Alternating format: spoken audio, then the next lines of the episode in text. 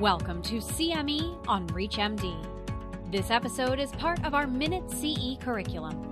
Prior to beginning the activity, please be sure to review the faculty and commercial support disclosure statements as well as the learning objectives.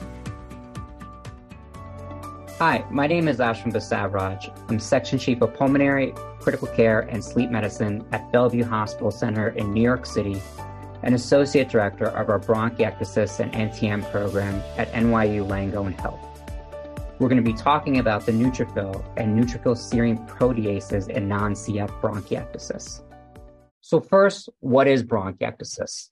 The way I like to explain it to my patients is that it's just an irreversible dilation of the airways. And there could be a number of reasons. There could be autoimmune conditions, there could be immunoglobulin deficiencies, genetic conditions, chronic infections. Uh, and what happens when these airways are dilated is that mucus can get stuck in these large airways, which then becomes difficult to, uh, to remove.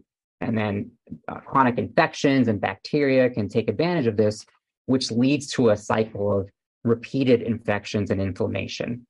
These are some, some examples here of what we see on a CAT scan with bronchiectasis. On the top left, you have a, a normal airway. On the top right, you have uh, what's known as cylindrical bronchiectasis. It looks like a cylinder. On the bottom right is more of a cystic form of bronchiectasis. And on the bottom left is a varicose bronchiectasis. It looks like a varicose veins. Those are just different ways we describe bronchiectasis radiographically. With bronchiectasis, it can present with nonspecific symptoms. You can have a chronic cough, fatigue, mucus production, weight loss. And oftentimes, given the inflammation that occurs with bronchiectasis, this can lead to repeated flare ups or exacerbations. And what is a bronchiectasis exacerbation?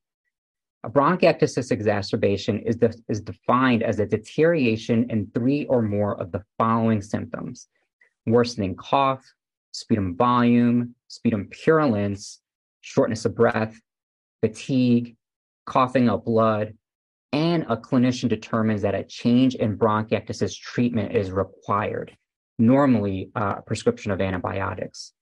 If a patient has worsening symptoms, three or more symptoms, and needs a change in treatment for at least 48 hours, that by definition uh, is a bronchiectasis exacerbation.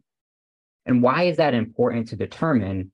Um, it's important to identify these bronchiectasis exacerbations because when exacerbations occur, um, they can have an effect on lung function, uh, symptoms, quality of life, mortality, and it may lead to more recurrent future exacerbations.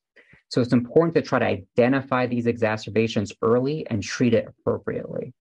Now, when we talk about bronchiectasis, classically we talk about the vicious cycle. And what is that? What that is, is that when bronchiectasis occurs, um, again, you have dilated airways that leads to abnormal mucus clearance, and then bacteria take advantage of that. You can have repeated uh, colonizations, infections, and that can lead to further inflammation, oftentimes neutrophilic inflammation, and that leads to further bronchiectasis in this repeated cycle. And treatment of bronchiectasis is often focused on disrupting this vicious cycle to try to prevent bronchiectasis from worsening. This idea of the vicious cycle has morphed into the vicious vortex on the right here, where even if you try to stop one step in this vicious cycle, the bronchiectasis still may progress, and you need to focus on multiple steps of the cycle in order to try to prevent the bronchiectasis from worsening. So we try to identify causes of bronchiectasis and try to prevent that from getting worse. We try to help with mucus clearance. We treat chronic infections, um, oftentimes with inhaled antibiotics. And then we do try to target inflammation, uh, most commonly neutrophilic inflammation, to try to prevent the bronchiectasis from worsening. And with neutrophilic inflammation in bronchiectasis, neutrophils are often reprogrammed, which means that they're um, that they have prolonged survival they have delayed apoptosis. It can lead to impaired killing of organisms and impaired phagocytosis. Uh, most commonly, a deficient killing of some of the resistant organisms in bronchiectasis, uh, like Pseudomonas. And what happens is that with inflammation, it forms these neutrophilic extracellular traps or net formations. And that try those nets try to trap these organisms to really uh, attempt to kill it. And oftentimes, though, these net formations, which are uh, fibrin, mucus, you know, DNA that's degraded, becomes difficult to clear. And that by itself can lead to symptoms and worsening outcomes. So a lot of treatments now are, are trying to focus on reducing the net formation to try to prevent uh, worsening symptoms in bronchiectasis. And when we talk about mechanisms of, of anti-neutrophil inflammatory therapy in bronchiectasis, uh, it's really targeting the diagram on the bottom left here, the neutrophils at the maturation state. For example, there's a there's an enzyme called cathepsin C or dipeptidyl peptidase. And when that's activated, it can lead to serine proteases, neutrophil elastase, proteinase C, cathepsin G, which is meant to try to treat infection, but then oftentimes can lead to further inflammation and lung destruction. So these anti-inflammatory therapies are trying to inhibit the release of these serine proteases to try to prevent the inflammation from worsening. And there's a number of clinical trials um, studying anti-neutrophil therapy in bronchiectasis. There's, these are some here that are highlighted. There are various forms of uh, clinical trials um, in different phases currently. So, in summary, bronchiectasis can present with non-specific symptoms, and it's often heterogeneous.